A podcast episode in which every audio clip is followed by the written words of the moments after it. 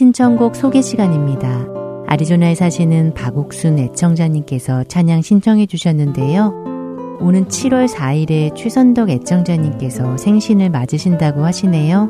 최선덕 애청자님 생신 축하드리고요. 늘 주 안에서 강건하시고 하나님의 은혜 안에 거하시는 최선덕 애청자님 되시기 소원하며 신청곡 주는 완전합니다. 보내드립니다. 찬양 후에 주안의 하나 4부로 이어집니다.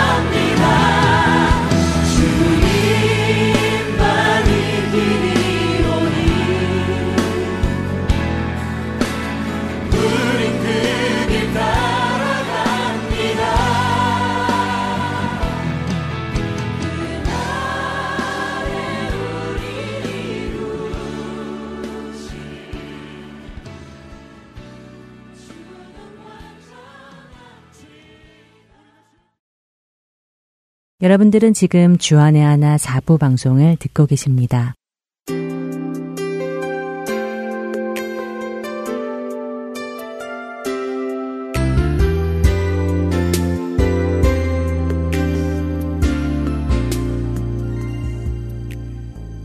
많은 분들이 지난 방송을 다시 듣고 싶으시다는 의견을 주셨는데요.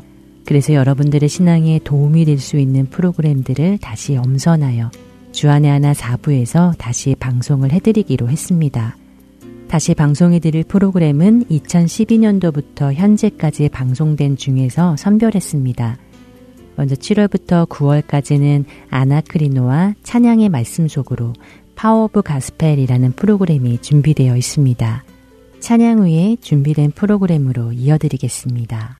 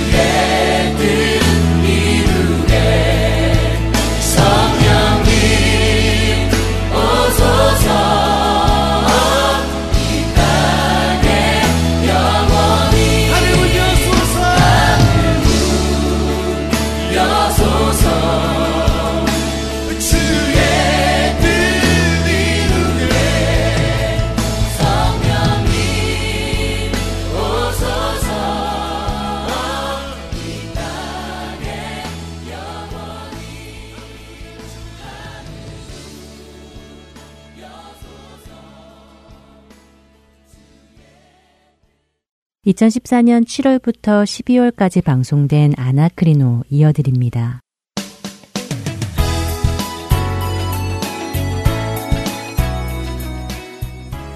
애청자 여러분 안녕하십니까? 아나크리노 진행의 강승규입니다. 안녕하세요. 최강덕입니다. 네, 10월 개편을 맞이해서 새롭게 만들어진 프로그램 아나크리노로 여러분을 만나 뵙게 되었는데요. 네, 아마 많은 애청자분들이 아나크리노, 아나크리노가 무슨 말이지 하실 것 같아요. 네, 저도 그렇게 생각합니다. 그렇게 많이 알려진 단어가 아니기 때문에 그렇죠? 네, 어느 나라 말인가요?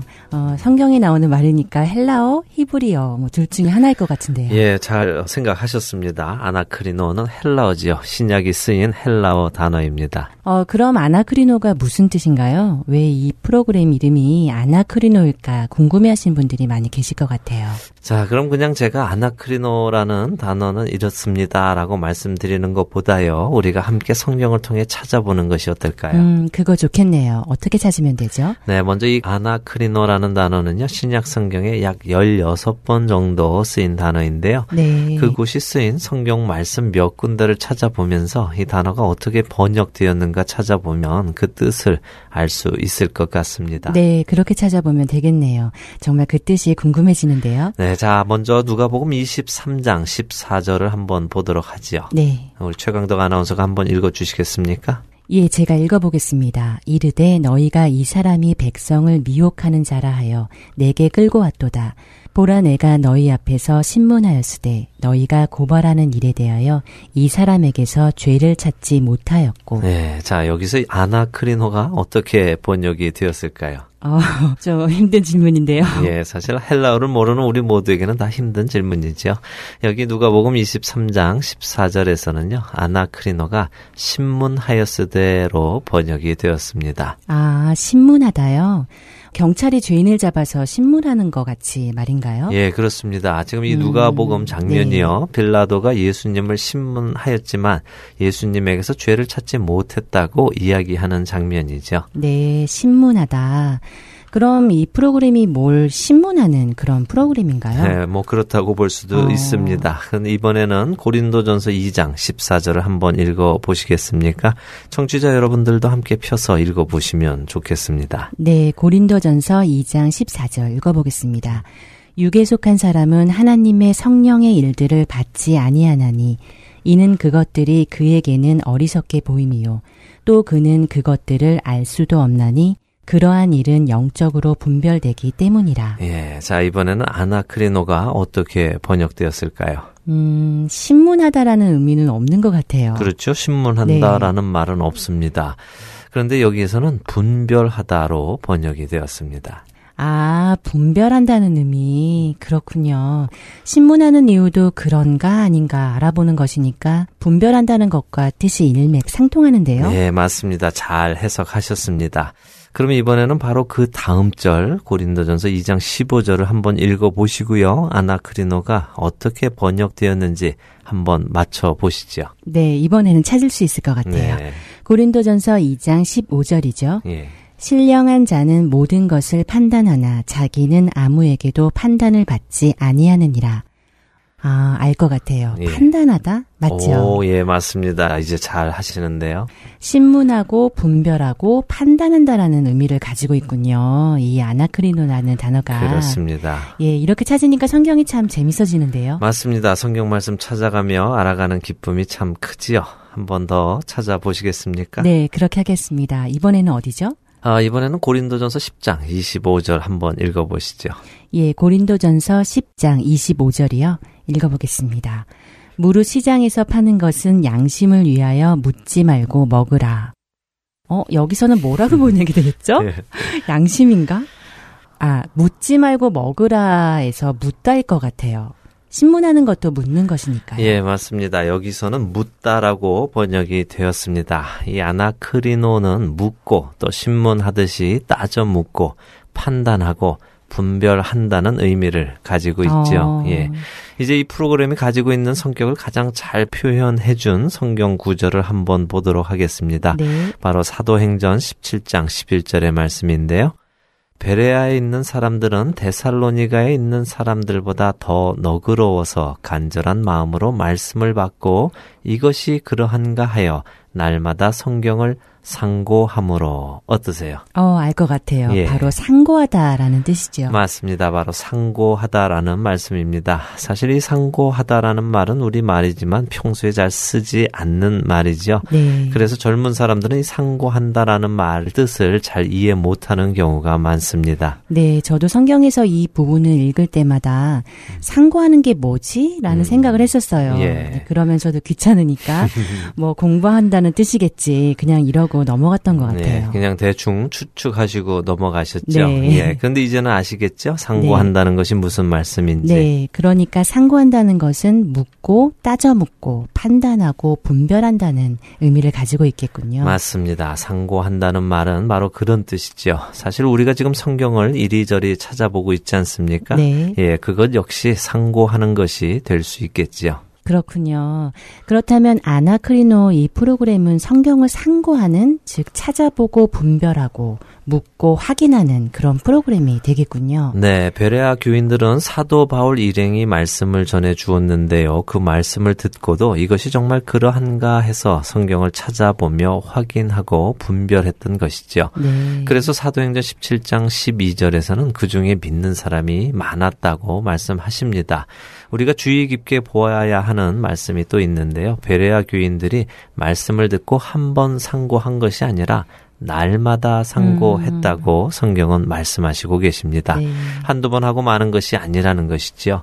어, 사실 하나님의 말씀은 역사 속에서 잘 지켜져 내려왔습니다만 현대에 와서 하나님 중심이 아닌 인간 중심의 가치관이 이 사람들 속에 자꾸 자리 잡게 되면서부터 하나님의 말씀을 인간적인 이해와 해석을 하려는 경향이 자꾸 나타나고 있습니다. 어, 인간적인 이해와 해석이요? 예, 사실 성경은 처음부터 끝까지 하나님의 은혜로 가득 찬 책이지요. 네. 창조로부터 시작된 하나님의 은혜가 인간의 철저한 타락에도 불구하고 끝까지 이어져서 예수 그리스도를 통해 하나님께서 자신의 백성을 구원하시고야 만다는 은혜의 이야기입니다. 네. 그런데 요즘은 자꾸 이런 하나님의 깊은 은혜보다 자꾸 성경을 통해 우리 삶에 어떤 도움이 될 만한 적용들을 자꾸 찾아내서요. 이 깊은 말씀을 도덕책 수준으로 끌어내리는 경우가 종종 있습니다. 네, 진리의 하나님의 말씀을 인간 수준에 듣기 좋은 말들로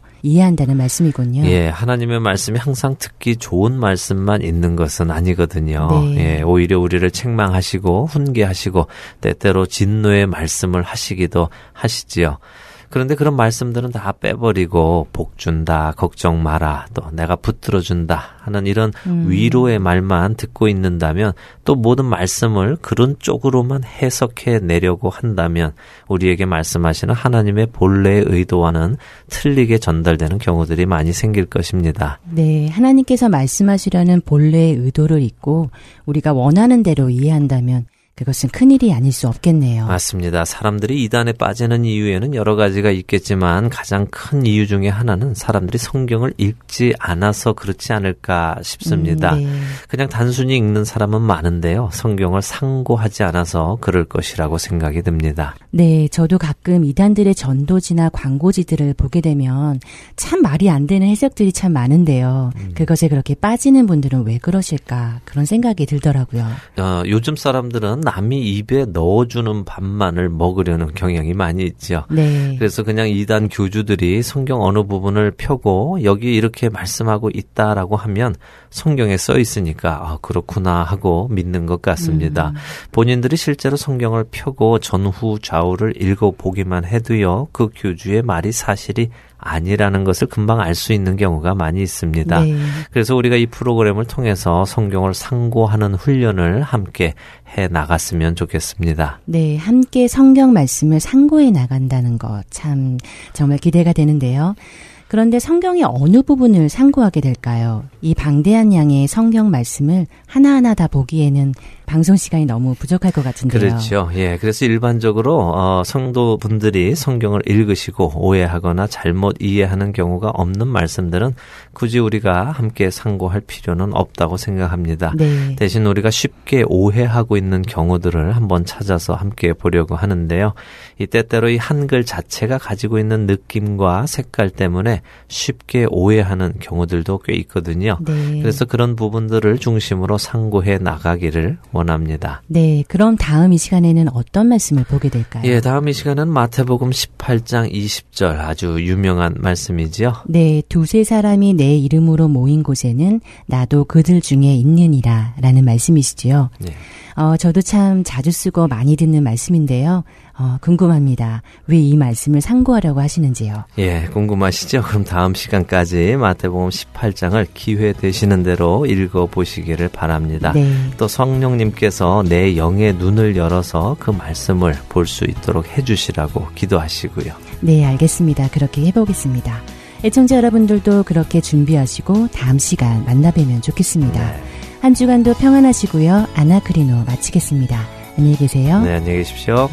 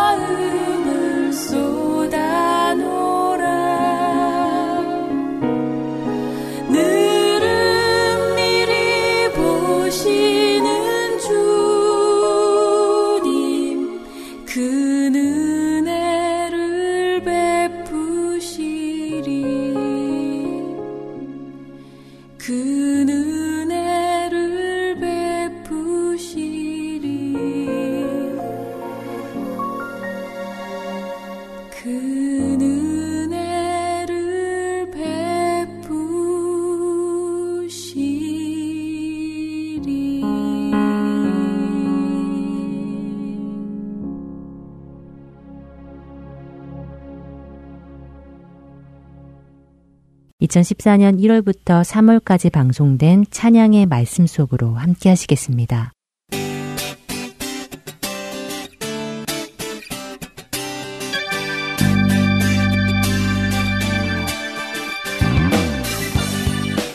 애청자 여러분 안녕하세요.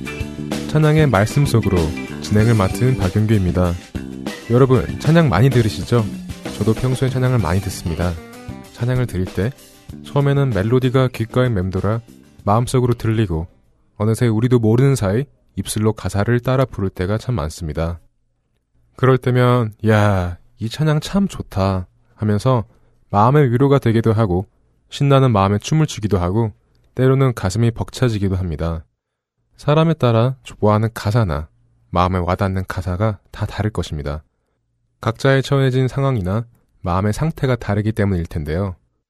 하지만 우리가 부르는 찬양의 대상이 우리 자신이 아닌 하나님이시라는 것을 생각한다면 내가 좋아하는 가사보다 찬양의 대상이신 하나님께서 원하시는 가사로 찬양을 드리는 것이 더 합당할 것입니다. 이미 아시듯이 많은 찬양곡들의 가사는 하나님의 말씀으로 쓰여졌습니다. 그렇기에 우리들은 찬양 속에 들어있는 말씀과 의미를 정확히 알고 부를 필요가 있습니다. 그래서 여러분과 함께 우리가 부르는 찬양의 가사들을 함께 생각해보고 그 의미를 알고 부르기 위해 이 프로그램을 만들게 되었고 이 프로그램의 제목을 찬양의 말씀 속으로라고 짓게 되었습니다. 저도 이 프로그램을 준비하면서 정말 많은 것을 배우고 느끼면서 같은 찬양곡도 새로운 마음으로 더 깊은 의미로 부를 수 있게 되었습니다. 매주 이 시간이 결코 헛되지 않기를 찬양 속에서 우리의 매일의 양식이신 하나님의 말씀만이 선포되길 기도하며 오늘 그 첫 시간 함께 나눌 곡은 내 손을 죽게 높이 듭니다 라는 곡입니다. 함께 들으신 후에 이야기 계속 나누겠습니다. 내 손을 죽게 높이 듭니다. 내 찬양 받으실 주님 내 마음을 주께.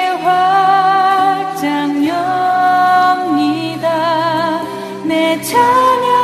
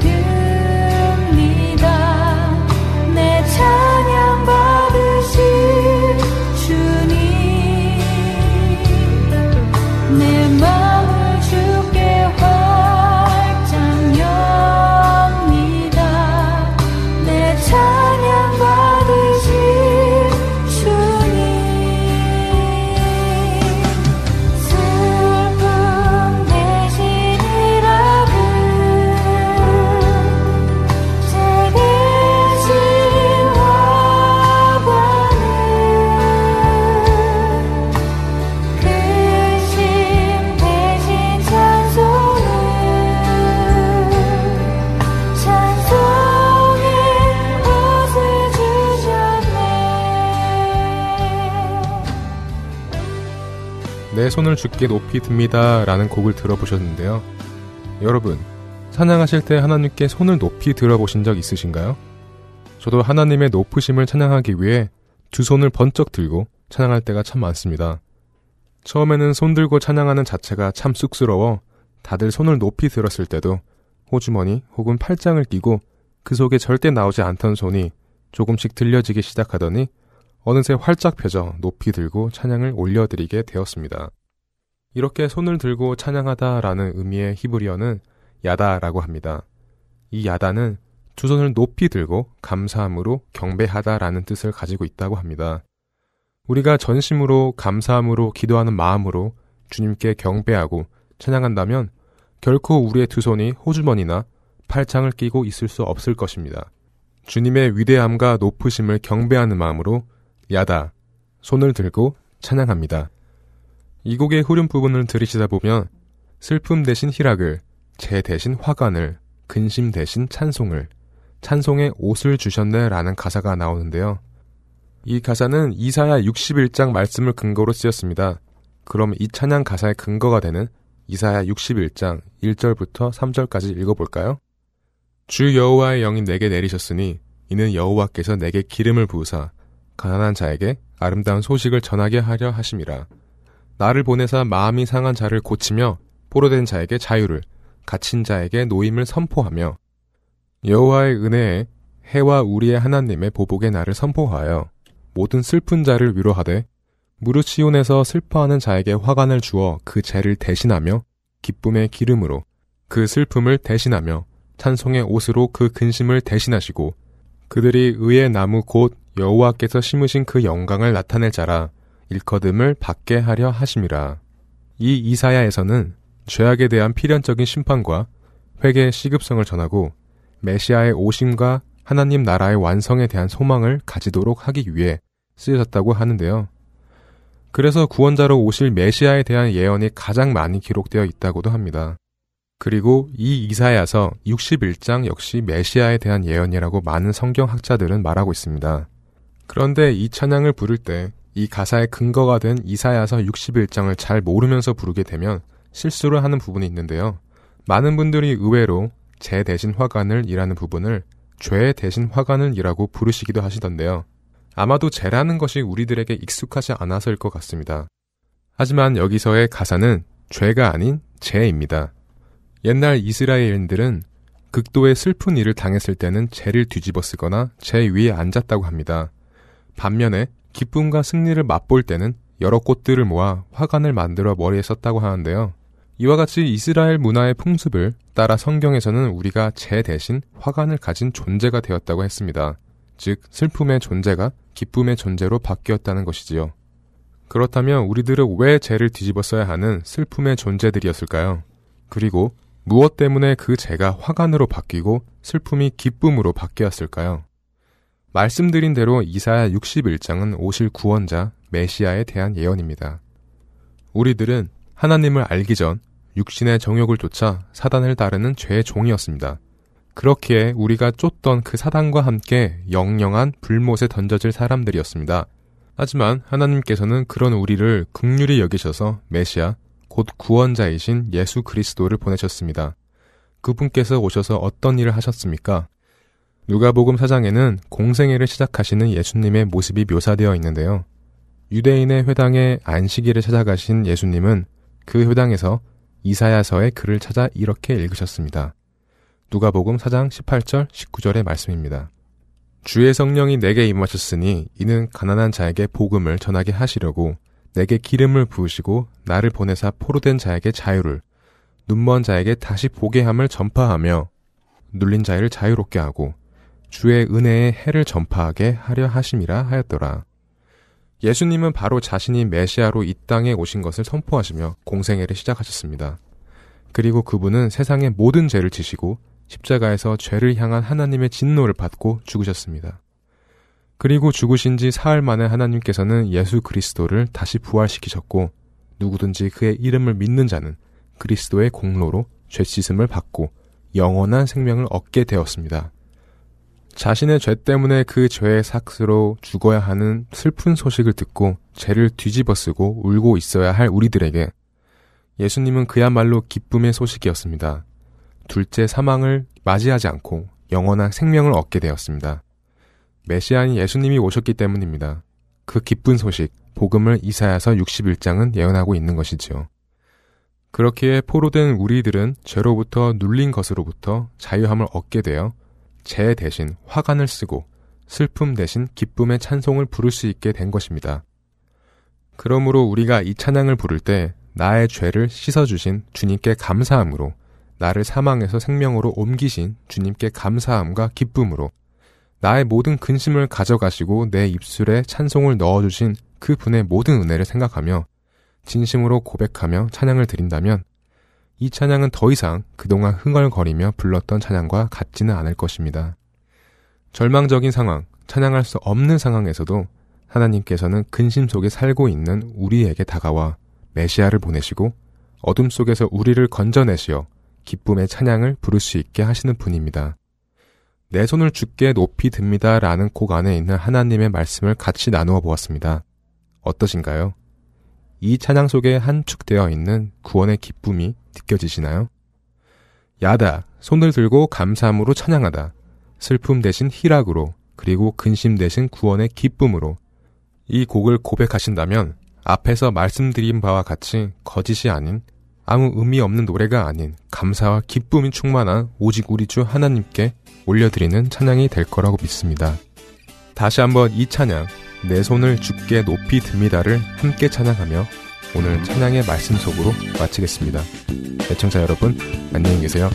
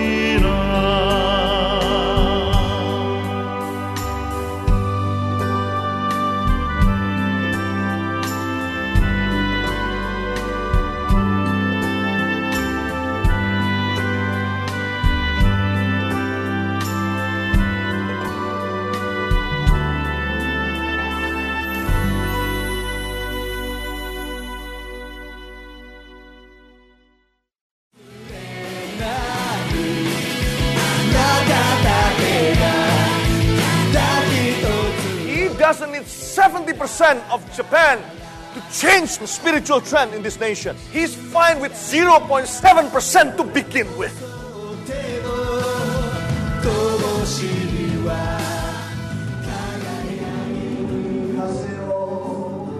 하나님을 향해 부르짖는 일본인들의 간절한 마음이 들리십니까? 크리스천 인구가 1%도 되지 않는 척박한 영적 사막 일본. 그 사막의 땅에도 복음의 씨앗이 뿌려져야 할 것입니다. 하트앤서울 복음 선교회에서는 이 일을 위하여 일본어 방송 CD를 제작하였습니다. 주위에 있는 일본인들에게 이 CD를 전하고 싶은 분들은 전화번호 602-866-8999로 연락 주시기 바랍니다.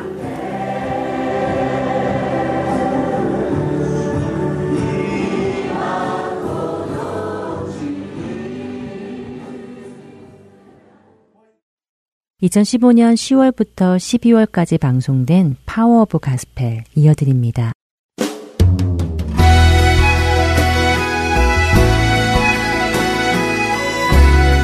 할텐 서울 복음방송 애청자 여러분 반갑습니다.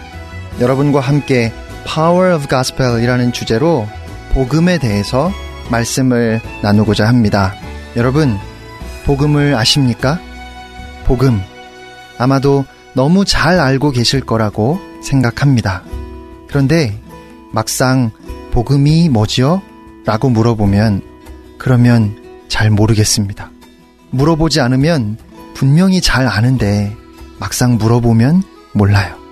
교회 밖에 있는 사람들이 복음을 모르는 것은 당연한 일이지요. 그런데 저는 교회 안에도 복음을 모르는 사람들이 많이 있다고 생각합니다. 툴리안 차비진 목사님의 지저스 올이라는 책의 서문을 일부분 제가 읽어드리겠습니다. 나는 사랑 가득한 기독교 가정에서 일곱 형제 자매의 가운데 위치에서 자라는 복을 누렸다. 어려서부터 부모님이 믿음으로 사는 모습을 지켜보았고, 기억도 나지 않을 만큼 어릴 때부터 하나님에 관해 배웠다. 성경을 읽고, 기도하고, 교회 주일학교에 다니고, 학교도 기독교 학교를 다녔다. 주기도문, 사도신경, 십계명을 외웠고, 모르는 성경 이야기가 없을 정도였다. 하나님의 존재를 의심해 본 적이 없었고, 하나님이 나 같은 죄인을 위해 아들 예수를 세상에 보내 십자가에서 죽게 만드셨다는 사실을 늘 인정했다. 이것이 지어낸 이야기가 아니라고 굳게 믿었다. 하나님에 관한 내 지식은 성경적이고 정통적이며 남달랐다. 하지만 안타깝게도 하나님에 관해서만 알았지 그분을 개인적으로는 알지 못했다. 툴리안 차비진 목사님은 그의 말대로 기독교 집안에서 태어났습니다.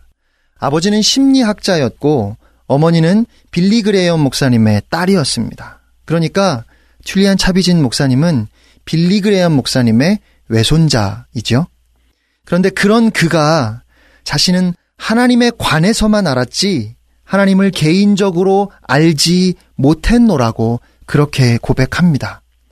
그는 10대가 되면서 반항하기 시작했고 16살에 집에서 쫓겨났습니다. 세상의 쾌락을 쫓아 마음대로 살았지만 그의 삶은 늘 공허했고 점점 더 망가져 갔습니다. 20대가 돼서야 끝까지 포기하지 않으시는 하나님의 은혜를 경험하게 되었고 예수 그리스도의 복음이 실제임을 체험하면서 그는 자신의 인생을 하나님께 드렸습니다. 제가 이 책의 서문을 읽으면서 어떤 생각을 했을까요? 여러분은 어떤 생각이 드십니까?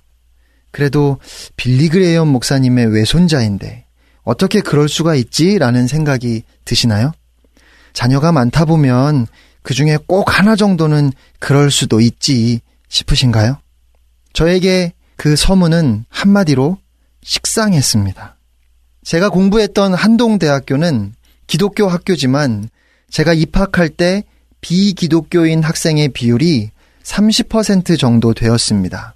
그런데 졸업할 때 그 30%의 비기독교인 중에 많은 학생들이 복음을 받아들이고 기독교인이 되었습니다. 학교 안에 대학교회가 있어서 세례식을 하면 학생들이 종종 간증을 하는데 제가 정말 많이 들었던 간증이 이런 내용입니다. 저는 어려서부터 주일 오전 예배와 저녁 예배, 수요 기도회까지 빠지지 않고 열심히 교회에 나갔습니다. 여름 성경학교 수련회 역시 빠지는 법이 없었습니다. 교회에서 모임이 있으면 무조건 참여했고 봉사도 많이 했습니다. 중학생 때인가 세례를 받았지만 복음이 무엇인지는 몰랐습니다. 그리고 나이가 들면서 교회나 예수님을 까맣게 잊고 죄 가운데 살았습니다. 얼마 전에야 저는 복음을 들었고 예수님을 인격적으로 만나게 되었습니다. 그동안 저는 예수님에 관해서는 알았지만 예수님을 인격적으로 알지는 못했습니다. 혹시 여러분도 이런 간증 들어보시지 않으셨나요? 저 역시 모태신앙으로 자랐지만 제가 정말 복음을 알게 된 것은 대학에 가서였습니다. 어떻게 매주 예배를 드리고 여름 성경학교 수련회를 빠지지 않고 참석했는데도 복음을 알지 못하고 자랄 수 있을까요? 저는 이것이 오늘날 교회가 가지고 있는 정말 심각한 문제라고 생각합니다. 교회를 오래 다녔음에도 불구하고 복음을 듣지 못했다는 겁니다. 복음을 알지 못했다는 거예요. 여러분은 복음을 아십니까? 여러분은 정말 복음을 아십니까? 그 복음이 여러분의 삶의 실제가 되셨습니까? 많은 사람들이 복음은 불신자들이 듣고 예수 그리스도를 영접하는 메시지 정도로 생각을 합니다. 그러니까 일생에 한 번 복음을 듣고 그 복음을 받아들이면 된다고 생각하는 거죠. 그런데 성경은 우리가 복음으로 구원을 받을 뿐 아니라 복음으로 이 세상을 살아간다고 말씀합니다. 그러니까 믿지 않는 사람들에게만 복음이 필요한 것이 아니라 믿는 우리에게도 여전히 그리스도의 복음이 날마다 순간마다 필요하다는 것입니다. 오직 복음이 우리로 하여금 이 땅에서 하나님의 자녀, 왕 같은 제사장으로 그리스도의 제자로 살아가게 하기 때문입니다. 앞으로 13주 동안 복음에 대해서 나누면서 나는 정말 복음을 아는지, 나는 복음을 알고 있는지, 또 나는 오늘도 복음으로 살고 있는지, 우리 자신을 진지하게 하나님의 말씀에 비추어서 돌아볼 수 있었으면 좋겠습니다. 오늘은 창세기 3장 8절 9절 말씀을 본문으로 내가 어디 있느냐라는 제목으로 함께 은혜를 나누겠습니다. 제가 읽겠습니다. 하나님의 말씀입니다. 그들이 그날 바람이 불 때 동산에 거니시는 여호와 하나님의 소리를 듣고 아담과 그의 아내가 여호와 하나님의 낯을 피하여 동산 나무 사이에 숨은지라 여호와 하나님이 아담을 부르시며 그에게 이르시되 내가 어디 있느냐 아멘. 창세기 3장은 성경 전체에서 매우 중요한 장입니다. 창세기 3장이 중요한 이유는 성경 전체의 중심 메시지를 이해하는데 반드시 필요한 내용을 말씀하고 계시기 때문입니다. 창세기 3장은 우리가 살고 있는 세상이 오늘날 왜 이렇게 되었는지를 정확하게 말해주고 있습니다. 우리에게 하나님의 구원이 필요하게 된 이유를 보여줍니다. 왜 하나님의 아들이 이 땅에 오셔야만 했는지를 말해주는 것이지요. 여러분, 우리가 살고 있는 이 세상은 무엇이 잘못된 것일까요? 우리는 어떻게 하다가 오늘날과 같은 이러한 상황에 처하게 되었을까요? 창세기 3장 말씀을 통해서 우리가 보게 되는 것은 첫째로 인간의 문제는 환경이나 상황 때문이 아니라 바로 자기 자신 때문이라는 사실입니다. 성경은 인간이 저지른 죄 때문에 모든 상황이 완전히 바뀌게 되었다고 말해줍니다. 그런데 성경을 제외한 세상의 다른 모든 종교와 철학은 정반대되는 것을 믿고 있습니다. 인간 자신에게는 아무 문제가 없다고 말하지요. 그들은 인간에게 기회만 주면 된다고 그렇게 주장합니다. 인간이 다 할 수 있다고 그렇게 말해요. 그래서 올바른 여건만 만들어지면 인류는 괜찮아질 것이라고 그렇게 믿습니다. 본질적으로 인간의 문제는 환경 때문이라고 믿고 있는 것입니다. 심지어 인간이 스스로를 구원할 수 있다고 말하고 인간이 신이 될 수 있다고도 말합니다. 그러나 성경은 맨 처음부터 이러한 모든 이론과 주장은 거짓말이라는 것을 확실하게 보여주고 있습니다.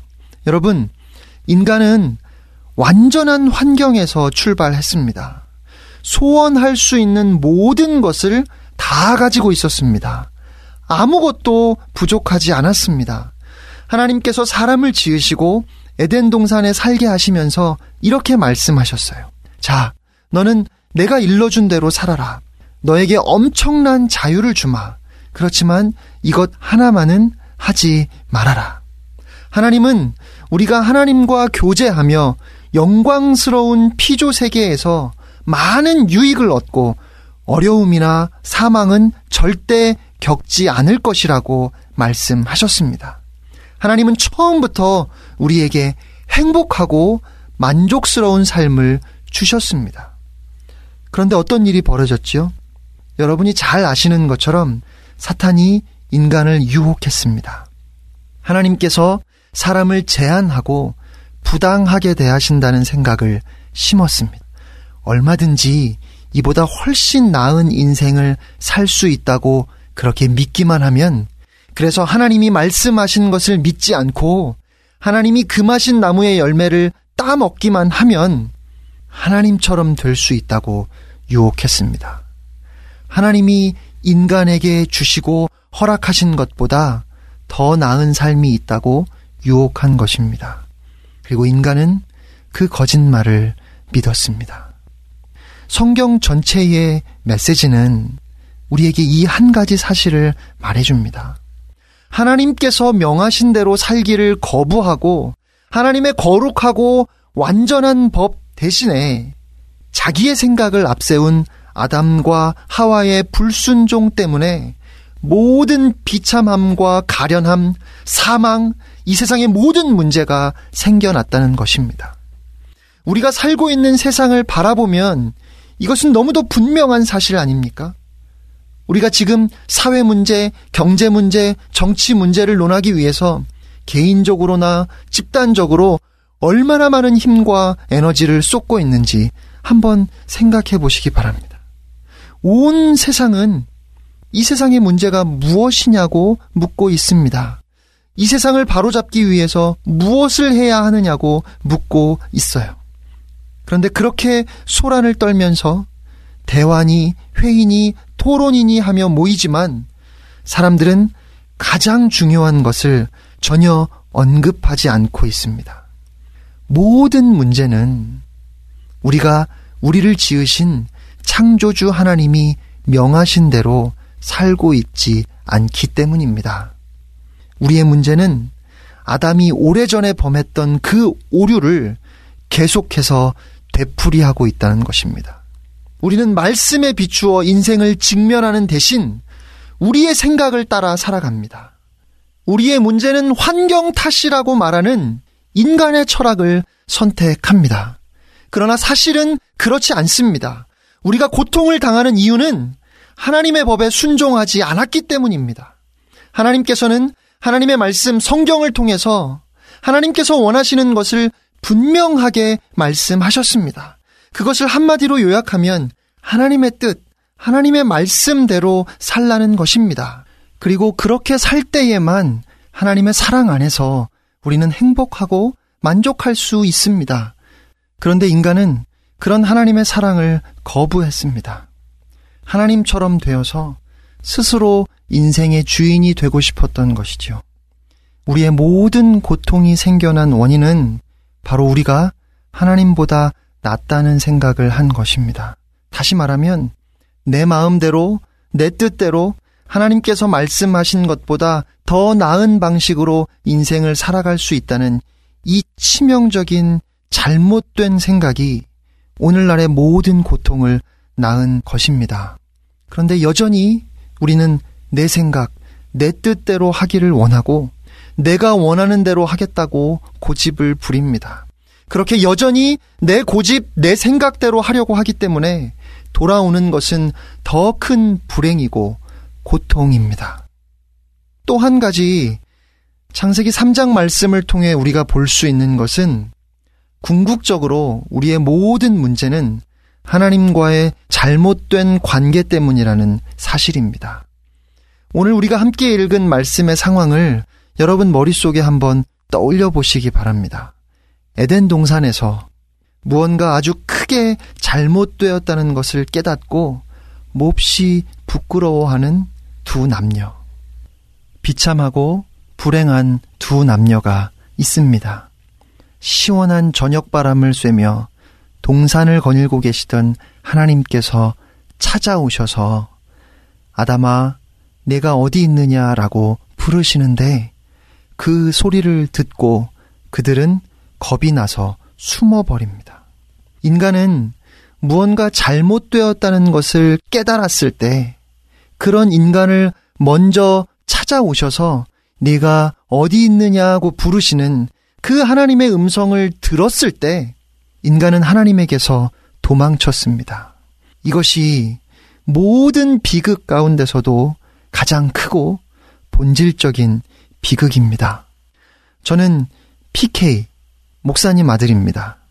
저희 아버지께서 제가 태어날 즈음에 교회를 개척하셔서 지금까지 40년을 목회해 오고 계십니다. 어려서부터 동네 사람들이 제가 어느 교회 목사님 아들이라는 것을 다 알고 있었어요. 저희 어머니는 초등학교 선생님이셨습니다. 저는 초등학교 2학년부터 5학년까지 어머니와 같이 학교에 갔습니다. 목사님 아들이라는 타이틀에 선생님 아들이라는 타이틀까지 갖게 되었죠. 저는 자연스럽게 늘 다른 사람들의 시선을 의식했고 사람들에게 칭찬을 받으려고 노력했습니다. 그러면서 초등학교 때는 거의 반에서 1등을 놓치지 않았고 중학교 때는 한 학년이 900명 정도였는데 늘 전체에서 10등 안에는 들었던 것 같아요. 여러분이 방송으로 들으시기 때문에 저를 못 보신다는 것이 참 다행입니다. 아마 저를 보셨으면 에이 공부 잘하게 안 생겼는데 하셨을 것 같아요. 아무튼 보기와 다르게 공부 잘했어요. 그런데 제가 고등학교를 갈 때 집 주소를 고려해서 추첨으로 학교가 정해졌는데 저희 중학교 전체에서 한 10명 정도가 새로 생긴 지 얼마 안 된 학교에 가게 되었습니다. 근데 거기에 제가 걸려서 집에서 조금 멀리 떨어진 학교를 그것도 친했던 친구들과 다 떨어져서 저만 가게 되었습니다. 그런데 그 학교에 가서 처음으로 아무도 제가 목사님 아들이라는 것을 모른다는 생각에 왠지 모를 자유함이 느껴졌습니다. 게다가 고등학교 시험에서 커트라인으로 아슬아슬하게 들어온 친구와 짝이 되었는데 이 친구는 밥을 먹어도 엄연히 점심시간이 있는데 그리고 정 점심시간까지 기다리기 어려우면 쉬는 시간에 먹어도 되는데 굳이 수업 시간에 선생님의 시선을 요리조리 피하면서 밥을 먹어요. 먹고 나면 배부르죠?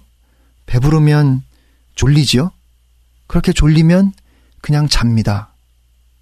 그렇게 굉장히 자유로운 영혼을 가진 친구들과 어울려서 놀다가 공부를 소홀히 하다 보니 처음 배치고사에서 전체 1등으로 학교에 들어갔는데 1학기 학기말 고사에서 그러니까 한 학기가 끝날 즈음에 반에서 10등 정도 했던 것 같습니다. 당연히 선생님께 굉장히 꾸중을 들었죠. 문제는 이 성적표를 부모님께 도저히 못 보여드리겠는 거예요. 결국 성적표를 보여드리기까지 한 달 조금 넘게 제가 버텼는데 그 한 달의 시간 동안 저는 집에서 늘 부모님을 피해야 했고 그러니까 어떻게든 학원이나 독서실에 간다는 핑계로 계속 밖으로 돌면서 집에 늦게 들어가려고 했고 당연히 늘 제 마음이 편치 않고 불안했습니다. 지금 생각하면 억울하다는 생각도 드는 것이 여러분 50명 중에 10등이면 못한 것은 아니잖아요. 제 뒤에 있는 아이들도 많은데. 그리고 그냥 성적표 보여드리고 한번 혼나면 되는 건데.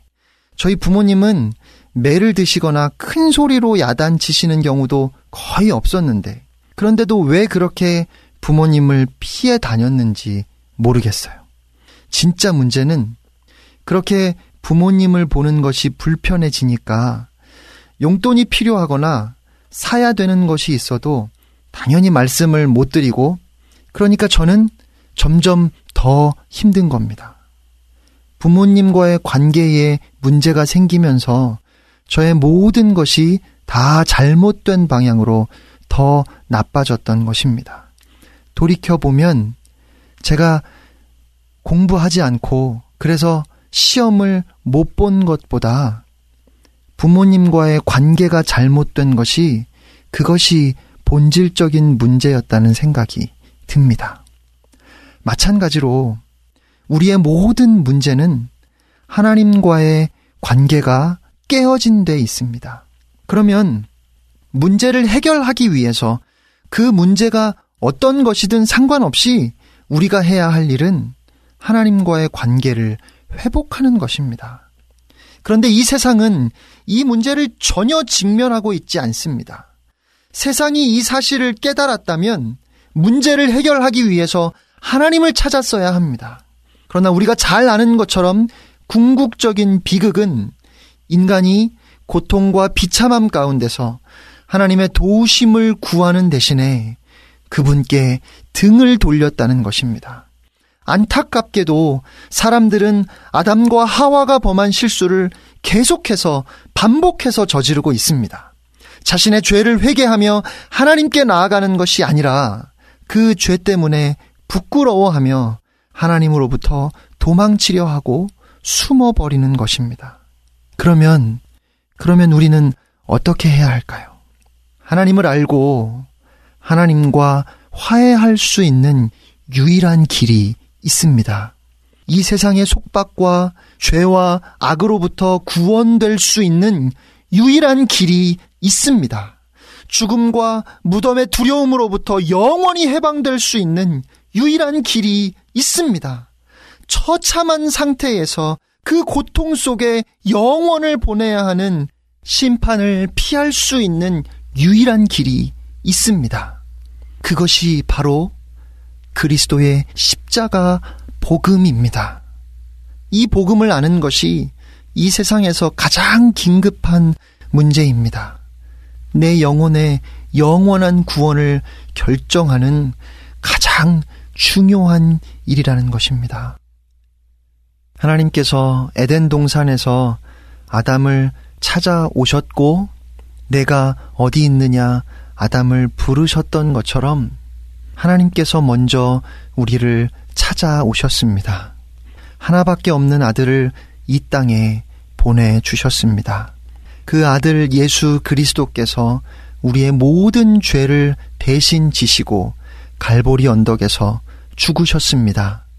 십자가를 통해서 하나님께서는 우리의 모든 죄를 깨끗이 씻어주셨고 주 예수 그리스도를 믿는 우리를 새로운 피조물이 되게 하셨습니다. 죄와 사망의 권세에서 해방되어 자유하게 하셨고 우리가 하나님을 아버지라 부르며 하나님께로 나아갈 수 있게 하셨습니다. 우리 안에 구원의 기쁨을 주셨고 임마누엘 우리와 영원히 함께 하시겠다고 약속하신 주님은 우리의 모든 삶의 자리에서 주의 성령으로 우리를 붙들어 주십니다. 사랑하는 애청자 여러분, 이것이 바로 복음입니다. 하나님께서 에덴 동산에서 아담을 부르셨던 것처럼 지금 이 순간에 우리를 향해서 이렇게 부르고 계십니다. 사랑하는 아들아, 사랑하는 내 딸아, 네가 어디 있느냐? 이 음성은 우리가 예수 그리스도를 믿음으로 구원을 얻을 뿐 아니라 궁극적으로 다시 하나님 아버지와 자녀된 우리의 사랑의 관계가 회복되기를 원하시는 부르심입니다. 사랑하는 애청자 여러분, 그 하나님의 부르심에 이 시간 마음을 열고 이렇게 대답하는 우리 모두가 되었으면 좋겠습니다. 주님, 제가 여기 있습니다. 하나님께서 그렇게 저를 찾으셨군요. 아버지께서 그렇게 저를 기다리셨군요. 주님, 제가 여기 있습니다. 죄 짐 맡은 우리 구주. 어찌 좋은 친군지. 걱정 근심 무거운지. 우리 주께 맡기세. 주께 고함 없는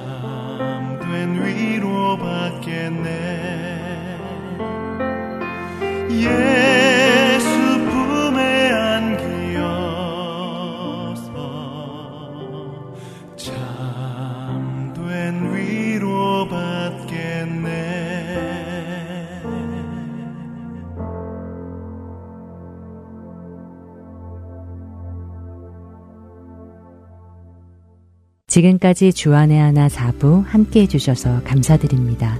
계속해서 주안의 하나 5부로 이어드립니다.